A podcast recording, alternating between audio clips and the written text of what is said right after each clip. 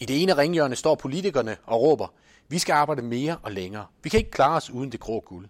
I det andet ringhjørne står en 57-årig jobsøgende med følelsen af, at der foregår aldersdiskrimination på arbejdsmarkedet. Hør her, hvad du som senior selv kan gøre for enten at komme i job igen, eller at forblive på arbejdsmarkedet, så længe du ønsker. Velkommen til Grifer podcast om alt det, der giver dig god arbejdsløst.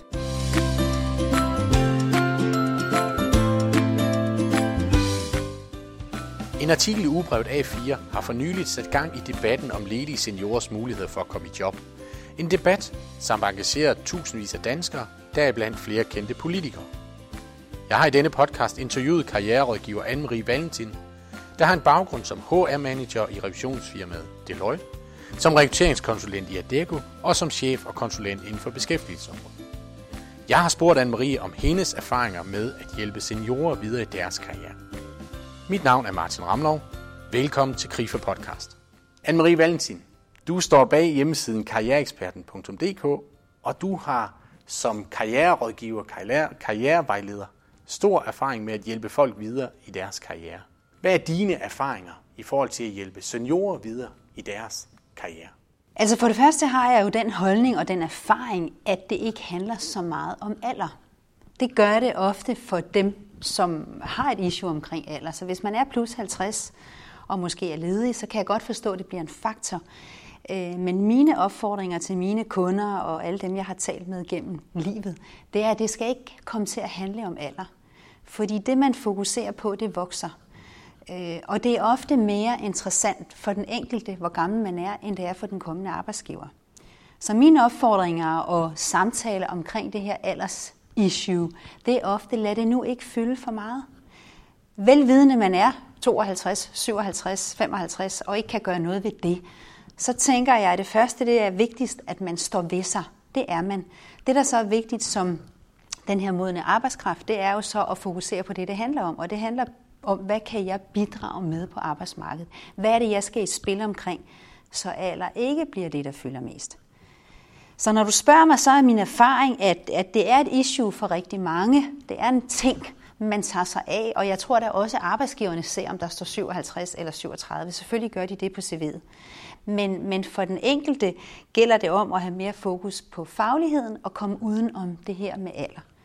Det tager lidt længere tid, det tror jeg det gør, fordi der er nogle generaliseringer på arbejdsmarkedet og hos os alle sammen om, hvordan ser den ideelle kandidat ud.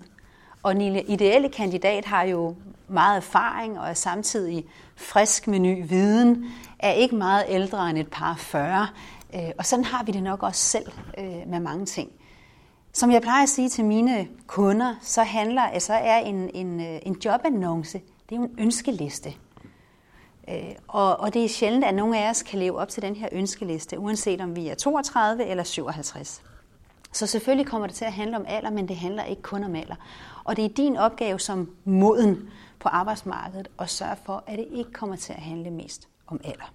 Hvordan får man vendt den her, det der kan synes som en barriere, opleves som en barriere? Hvad er, hvordan takler man den bedst muligt? Både sådan mentalt, det er det, du taler lidt om nu, ja, men, øh, men også sådan rent praktisk. Fordi hvis man slet ikke kommer ind til en samtale, altså bliver sorteret fra bare på baggrund af sit papir, sin ansøgning, sit CV, hvad, hvad, skal, hvad betyder det for sin ansøgning CV? Hvordan skal man takle det? Er der nogle råd i forhold til det? Jeg bliver sådan helt oprevet, når du siger det, Martin. Og jeg har lyst til at sige, at man ved jo ikke, hvad man bliver sorteret fra på. Der er jo ikke nogen arbejdsgiver, der sender os et brev og siger, at vi har ikke lyst til at tale med dig, fordi du er for gammel. Så reelt ved vi ikke, hvorfor vi bliver sorteret fra, hvis ikke vi kommer til en samtale. Så er det så vidt jeg ved ulovligt at fortælle folk og diskriminere. Øh, og jeg tror ikke ret mange ved det, men jeg tror at rigtig mange af os har en overbevisning om, at hvis vi hedder Mohammed, så er det fordi vi hedder Mohammed, vi ikke fik job. Hvis vi er over 50, så er det fordi vi er for gamle. Hvis vi er 39 år og hedder Trine og ikke har fået nogen børn endnu. Så jeg tror, at vi finder på nogle forklaringer, og jeg bliver ved at holde fast i det mentale. Jeg tror, det handler meget om det mentale. Alder er noget af det, vi ikke kan gøre noget ved. Hvis man vejer 120 kilo, så kan man tabe sig 20 kilo, hvis man har lyst til det, hvis man, hvis man mener, det er en udfordring i, i jobsøgningssammenhæng. Men alder er et faktum. Og jeg ser mange ældres CV'er, hvor de vælger eller har fået et godt råd fra deres A-kassekonsulent eller deres jobkonsulent om, så lad du bare være med at skrive din alder på. Og så tænker jeg jo som privat karrierekonsulent, det skriger til himlen det her. Det skriger til himlen, at du ikke vil stå ved dig. Det er en del af det, du som moden arbejdskraft skal udenom. Så det er noget med at få stå ved, hvem man er, men også at få fremhævet de ting, jamen hvad er det så, det egentlig betyder? Hvad er det, jeg kan tilbyde? Ja, lige præcis. Ikke? Fordi ligesom hvis du bor på Højvang 4 i, øh, i Tostrup eller i Aarhus, hvis der er noget, der hedder det, mm. så er du også 59 eller 57, mm. og du er jobsøgende. Og det er der ikke rigtig noget at gøre ved. Øh, det kan du så skrive op i toppen af dit CV, eller du kan vælge at skrive det ned i bunden, sådan som, så har jeg jo nok fanget dem så meget og så godt, så gør det ikke noget, jeg er 57 mere. Øh, men jeg tænker, at det handler om faglighed. Altså jeg, jeg tænker, hvis du selv forelsker dig i tanken om, at det handler om din alder, så bliver det dig, der gør dig forkert. Men rigtig mange af os gør jo den fejl, at øh, vi bliver ved at gøre det, vi hele tiden har gjort. Jeg møder mange jobsøgende, som siger, nu har jeg jo sendt 200 ansøgninger eller 300 ansøgninger, og jeg er ikke kommet til jobsamtale, så det kan næsten ikke betale sig. Der er jo ikke plads til mig. Så bliver det sådan lidt, oplever jeg, en selvopfyldende profeti, hvor den skal punkteres hos den enkelte ansøger mere end nogen andre steder. Og hvis du skriver den samme ansøgning eller det samme CV igen og igen, som åbenbart ikke er godt nok, øh, så virker det ikke, fordi du gør det 500 gange. Så tænker jeg også, når man er senior, når man er jobsøgende i det hele taget, øh, hvis man lander i bunken blandt to 500 andre, så er det svært, så skal man være dygtig. Og jeg tror, at rigtig mange af os ikke gør os umage nok, når vi søger job. Altså man skal jo have kælet og kredset maksimalt for sit materiale for at komme i spil. Jeg ser rigtig mange ansøgninger og CV'er, og jeg ser desværre, at 95 procent skriver det samme. Jeg synes, stillingen ser rigtig spændende ud. Og så skriver de et CV uden at starte med en form for appetizer, en form for et resume, hvor man trækker det op, eller hvor man burde trække det frem, som er væsentligt for arbejdsgiveren. Så det kommer til at handle om faglighed, og ikke om, at man allerførst kan se, at jeg har faktisk været på arbejdsmarkedet i 50 år. Så jeg tror, at alt det her med jobsøgning for alle, men også for seniorer, handler rigtig meget om indpakning. Og jeg plejer at sammenligne det lidt med dating. Altså, jeg kan godt bevare mig selv, men hvis jeg skal møde dig, og vi har skrevet sammen, så kommer jeg i mit pæne tøj, og så tager jeg lidt læbstift på. Så gør jeg mig lækker. Øh, det handler ikke kun om, at jeg er, som jeg er. Det handler også om, at hvis jeg vil være attraktiv for en partner eller for en arbejdsgiver, så er jeg nødt til at gøre mig attraktiv. Så som jeg plejer at sige, det handler om dig, ansøger. Men det handler lige så meget om alt det, der er omkring ansøgningsprocessen. Det her med at skrive på den måde, som arbejdsgiveren ønsker, man skriver på. Hvad er det for en kultur, der er på den arbejdsplads, du skriver en ansøgning til? Hvad er det, de lægger vægt på? Og så handler det også om at tage kontakt til dem inden. Jeg hørte for nylig fra en klog mand, at det er under 10 procent af os, når vi er jobsøgende, der ringer til vores arbejdsgiver, inden vi sætter os og skriver vores materiale. Og så tænker jeg, at det er dumt. Og det er fordi, vi har en overbevisning om, at vi ikke vil forstyrre. Øh, vi føler os lidt underlegne, når vi er øh, jobsøgende. Og jeg tror særligt, og det er også min erfaring, når man er en mere moden arbejdskraft, så føler man sig måske endnu mere underlegen, fordi man allerede gør sig selv forkert. Fordi et er, at man er jobsøgende og står med hatten i hånden, men man er også ældre og kan vide, om nogen vil have mig. Så er der rigtig mange ting i spil her, som handler og mere end alder, efter min overbevisning. Og jeg kan godt forstå, hvis man sidder som plus 50 og hører det her, så tænker man, ja, det er da lidt smart sagt. Men, men hvis det, du har gjort indtil nu, ikke virker, så er alternativet kun at prøve noget andet, fordi det, det er dit liv.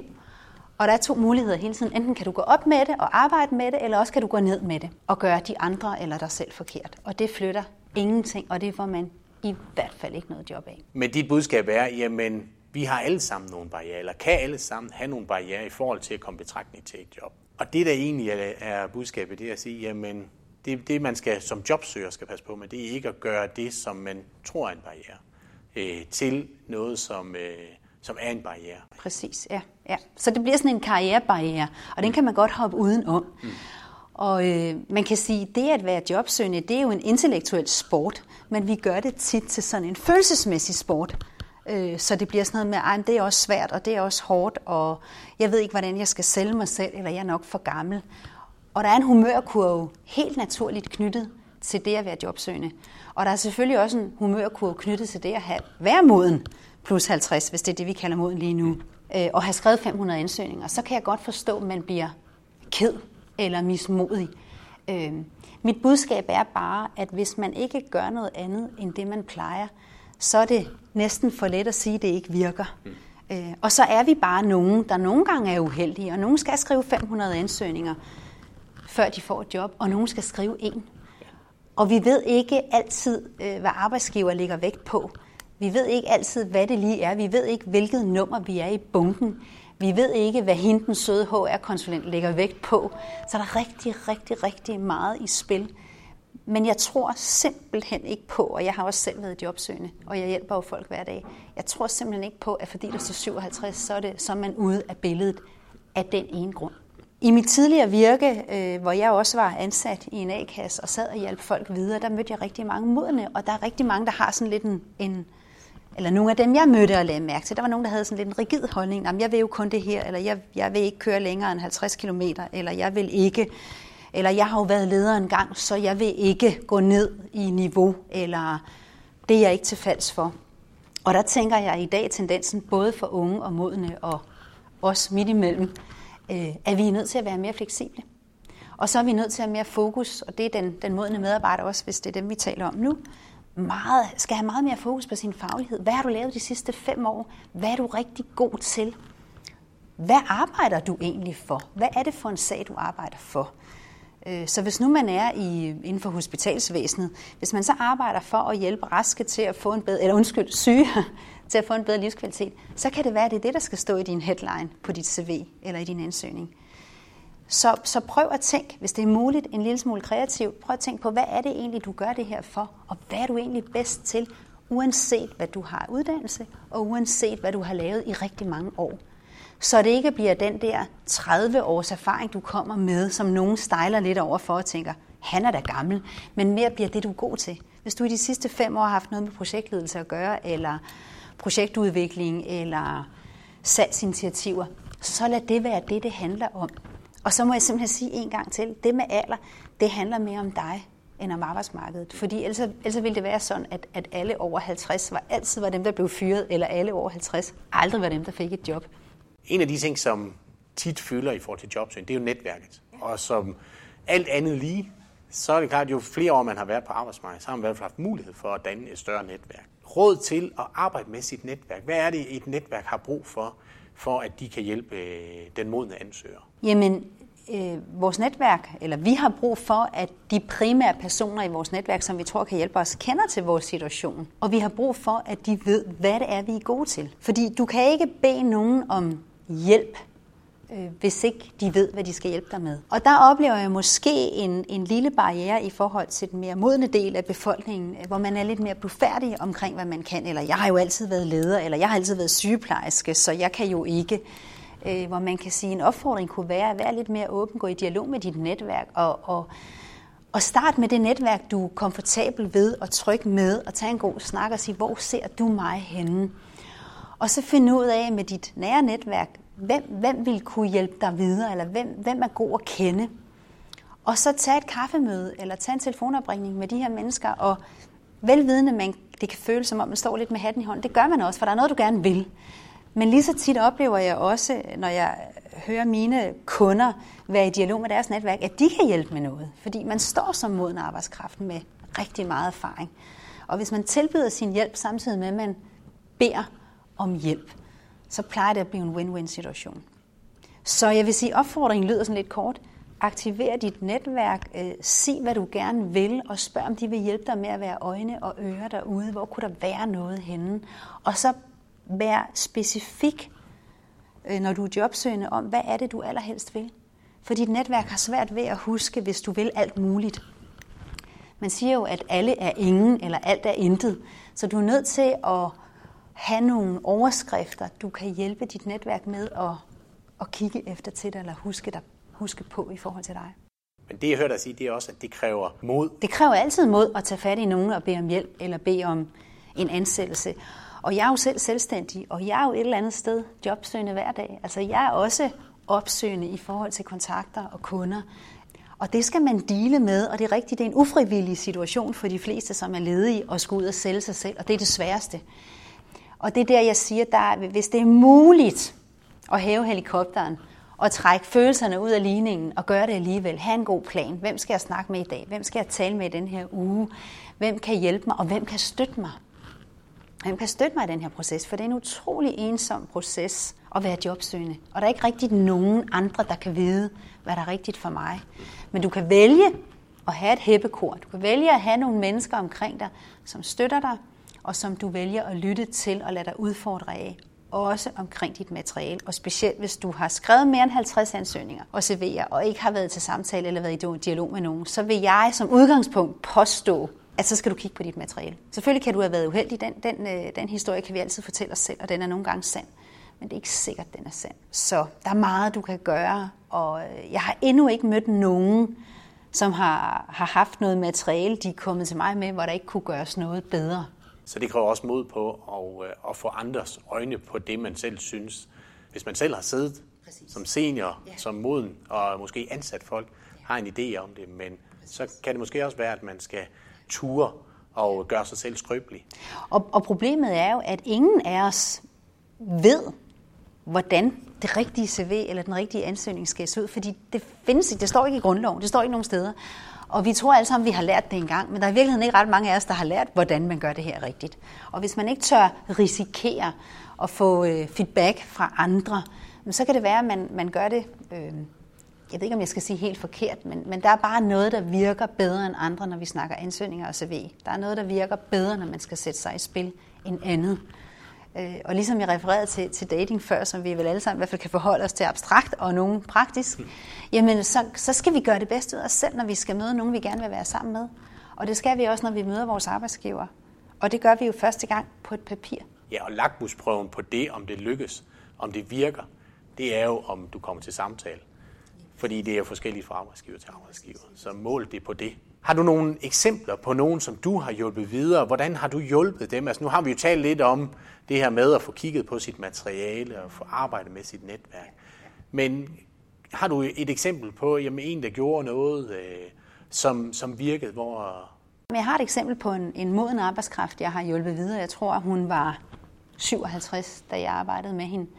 Øh, og hun kunne jo ikke lide det, jeg lige sagde før. Hun kunne ikke lide at ringe. Hun havde simpelthen telefonskræk. Så hun ville ikke kontakte arbejdsgiveren inden. Og, og vi skal jo ikke lide i det her. Det, det, det er lidelsesfuldt nok at være jobsøgende. Så tanken er jo ikke at gøre alt muligt, man ikke bryder sig om. Men vedkommende er, hun valgte så ikke at ringe, men hun kontaktede sit netværk meget. Hun var aktiv på en anden måde, end hun tidligere havde været. Og det tog længere tid for hende, så valgte hun så at arbejde med en karriererådgiver også, som man også har mulighed for her i Griferegi. Og få kigget på sit materiale. Hun valgte at få lavet en personlighedstest, sådan så hun fik noget feedback og en, en, en måske dybere forståelse af sig selv, end hun havde inden. Hun fik nogle ord på sig selv. Og det hjalp hende i forhold til at forstå sig selv. Hun havde arbejdet med bogholderi øh, og regnskab i 20 år, tror jeg. Og jeg tror, der sker det for os alle sammen, når vi har gjort noget længe, så er det jo bare noget, vi gør. Så glemmer vi lidt, hvad vi er gode til. Og hvis vi ikke har været ude at sælge os selv i forskellige sammenhænge, så kan det godt være, øh, undskyld, så kan det være svært bare at beskrive sig selv. Hvem er jeg egentlig som person? Og det her med at søge job øh, handler også rigtig meget om at kunne beskrive sig selv. Hvad er mine styrker, og hvad er mine udviklingsområder? Hvad er jeg for en type? Hvad gør jeg i de her situationer, og hvad gør jeg i andre situationer? Så det vedkommende her valgte, det var, at hun valgte at få nogle flere blikke, øjne på sig selv. Øh, og så valgte hun at være tryg nok i processen og lade være at ringe. Øh, og hun sidder nu i et fantastisk regnskabschefsjob i dag. Det er den gode historie. Der er sikkert også historier, hvor det ikke er lykkedes så godt. Men det tog lidt længere tid. Men hun var tryg i processen, og hun valgte at, at få nogle flere øjne på sig. Og så valgte hun at være rigtig aktiv i netværket.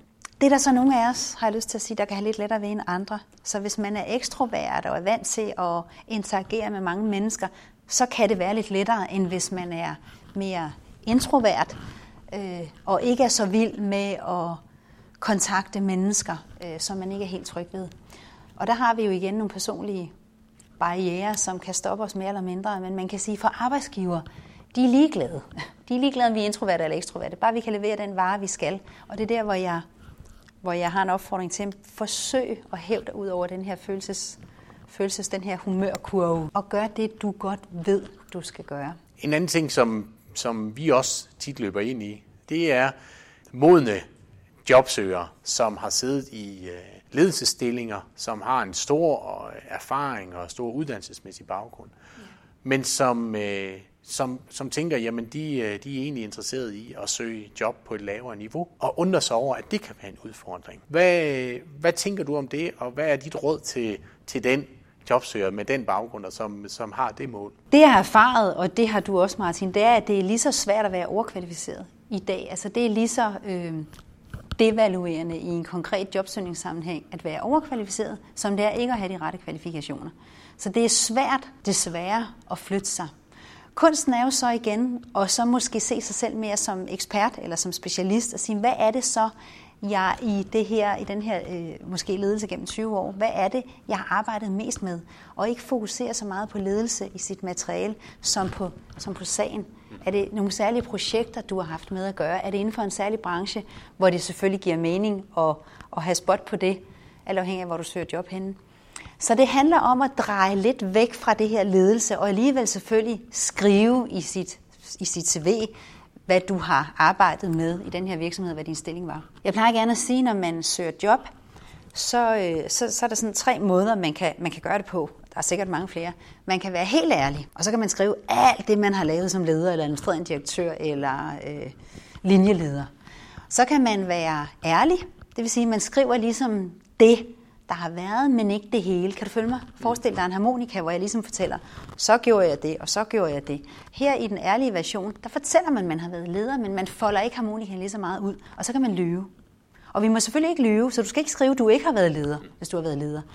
Men du behøver måske heller ikke være helt ærlig. Du skal være ærlig. Så det der med at skrue lidt ned for noget af det, og mere fokusere på, på fagligheden, på hvad er det for projekter, du har haft med at gøre. Øh, hvis du har været leder for 250 medarbejdere, hvad ikke så mange af os har, men nogen har, eller for 120 medarbejdere, så behøver du ikke skrive, hvor mange du var ansvarlig for. Og det betyder ikke igen, at vi skal lyve. Det betyder bare, at vi bevidst fokuserer på det, der er interessant for den kommende arbejdsgiver. Og hvis man søger et ikke lederjob, så er det ikke interessant for den kommende leder, at du har været ansvarlig for 120 medarbejdere. Så er det vigtigt, hvad er det, du har lavet i det job, som giver mening i forhold til det til det job, du søger. Kan det være en fordel at prøve at sætte sig i arbejdsgivers sted og sige, jamen der er en arbejdsgiver, som har et job, som kræver de og de kvalifikationer, og så sidder jeg og tænker, at det der job, det kunne jeg egentlig faktisk godt tænke mig. Så tænker jeg, det her, vi er fremme ved, ved ansøgningen. Det, den eneste funktion, en ansøgning har, det er, det er et salgsbrev. Jeg skal sælge ideen om mig til dig, hvis jeg søger et job hos dig. Jeg er, nødt til, jeg er ikke nødt til at skrive om, hvad jeg tror, du tænker, men jeg er nødt til at skrive, hvorfor jeg gerne vil det her. Og jeg helt bevidst og villigt vælger en anden karriere, end den der måske opadgående eller lederkarrieren, og hvorfor jeg gør det. Så jeg tænkte, vi skal altid motivere vores ansøgning. Vi skal skrive, hvorfor vi gerne vil det her, og vi skal skrive, hvorfor vi kunne være et godt match og et bidrag til den nye arbejdsgiver. Så det er dit job, hvis du gerne vil være pedel nu, og har været leder for 12 medarbejdere på et værksted tidligere, så er det dit job at skrive, hvad det er, du kan tilføre virksomheden, og hvorfor du gerne vil det her. Sådan, så der ikke er nogen spørgsmålstegn, når arbejdsgiver har læst det. Så det står klart for mig, okay, du har været leder før, det kan jeg se på dit CV, og nu vil du gerne det her. Og du kommer faktisk med de her tre særlig gode ting, som jeg faktisk godt kan bruge i min mellemstore virksomhed, øh, hvor jeg har brug for en pedel. Så sin motivation og sin værdi. Præcis. Hvad kan du tilføre? Når jeg ser på ansøgninger, så skriver 99 procent af alle, jeg kan, og jeg vil, og jeg synes, og jeg gør, og jeg har. Hvor jeg tænker, det handler om dig, jobsøger, men det handler i virkeligheden ikke om dig. Det handler om, hvad du kan tilføre arbejdsgiver. Så det der med at skrive, hvad, hvad kan jeg så gøre for dig med det her, øh, det er det, der skal være fokus på også. Hvis nu, at jeg er 57 år og er i job, er det så for sent at tænke karriereudvikling? Er løbet kørt, og må jeg stille mig tilfreds med det, jeg har, så længe jeg har det? Hvad tænker du om det? Jeg tænker, at det kommer rigtig meget an på, hvilken type man er. Øh, I min verden, nej. Altså nej, man skal ikke stille sig tilfreds med noget. Man skal være taknemmelig og glad for det, man har. Men det betyder så ikke, at man ikke må være ambitiøs, når man er 57. Øh, hvis du bliver 87, så er det da ærgerligt at tænke, at det hele stopper nu, bare fordi arbejdslivet har en ende inden for de næste 5-10 år måske. Så når du spørger mig, om man må tænke og skal tænke karriereudvikling, ja. Jeg tænker, nu har vi fået givet det her fantastiske liv, og så kan vi lige så godt få det bedste ud af det. Og jeg tror også på, at hvis vi selv tager ansvar for vores jobliv, og det er jo en af mine mantraer, at tage ansvar for dit arbejdsliv, det er ikke din arbejdsgivers ansvar, det er heller ikke nogen andres, det er dit, dit jobliv er dit ansvar. Og det vil sige, at du kan godt som 57-årig, eller 55-årig, eller 59-årig gå ind til din arbejdsgiver og sige, vi ved jo begge to, at jeg nærmer mig noget, der er rundt øh, og i den sene ende af arbejdslivet. Hvad er mulighederne her? Så, så du på den måde tager ansvar for din øh, egen, om jeg så må sige, karriereudvikling eller afvikling. For det kan være, du ønsker at træde lidt ned ad stigen, eller give lidt slip på nogle opgaver. Det kan også være, at du ønsker at speede op, fordi du er super frisk, som rigtig mange er. Jeg hørte en udsendelse for nylig om en præst, som var, jeg tror han var ved at blive 70, og der er åbenbart en lov i Danmark om, at når man er 70, så må man ikke øh, praktisere som præst længere. Og han var tosset. Han havde to små børn på 12 år eller sådan noget, og var, havde været frisk længe og, og viril. Øhm, så det kommer meget an på, hvem du er. Øhm, og derfor synes jeg, det er vigtigt, at du som arbejdstager tager ansvar for dit jobliv og tager den snak først med dig selv selvfølgelig, og så også med din arbejdsgiver. Så er der selvfølgelig nogle af os, nu siger jeg, taler jeg om typer, som har det sådan lidt mere, nej, nu skal jeg så bare sidde på den her plads og holde godt fast på den og opføre mig ordentligt. Øhm, jeg kan jo kun sige held og lykke med det, hvis det er det, der er din stil, men jeg synes så med, at man skal ikke bare have det overstået de sidste 3, 5, 7, 10 år, hvad der måtte være. Så jeg synes aldrig, det er for sent at tænke karriereudvikling. Og jeg synes aldrig, det er for sent øh, eller for tidligt, at man tager ansvar øh, for sig selv og sin, sin karriere. Hvad er dine tre vigtigste råd, som du giver videre til de kunder, som du taler med, som, øh, som er i den modne del af befolkningsgruppen i forhold til karriere og karriereplanlægning? Jeg vil sige, øh, jeg vil sige, mit første råd, det er, det du skal sælge, når du skal sælge dig selv, eller du skal sælge din arbejdskraft, det er, at du skal sælge resultater. Du skal have fokus på, hvad du har leveret af resultater. Alle arbejdsgivere har et problem, som de skal have løst. Det er derfor, de har brug for arbejdskraft. Og du skal kunne løse det problem. Og ved at dokumentere i dit materiale, hvad du har løst af problemer eller lavet af resultater. Det, det skal være noget af det aller, aller første. Så du skal være klar på, hvad er det, du har leveret af resultater, hvad er det, du er god til. Okay, det var sådan råd 1. Og så vil jeg sige råd 2. Altså glem nu den alder. Øh, du er, er, er fantastisk, og arbejdsgiver køber altså ikke Øh, dig ud fra, om du er 57 eller 47. Det nægter jeg at tro på. Det handler om dine kompetencer. Men for dit indre blik kan alderen komme til at fylde meget. Og selvfølgelig er der arbejdsgiver, der diskriminerer. Det ved jeg godt. Men du er nødt til at, at sige, det er et faktum. Så glem din alder og have fokus på dine kompetencer. Sikre dig, at du har lavet noget super lækkert materiale, at du er aktiv i dit netværk, så kan du ikke gøre andet. Og så tre, lad ikke følelserne tage over. Forsøg, selvom det er en rejse med følelser, fordi vi er mennesker, og være på jobjagt, så forsøg ikke at lade dig styre af det. Vil du høre flere podcast, eller ønsker du at deltage i et webinar, så hent Grifas nye app, Kod Arbejdsløsning. Tak fordi du lyttede med.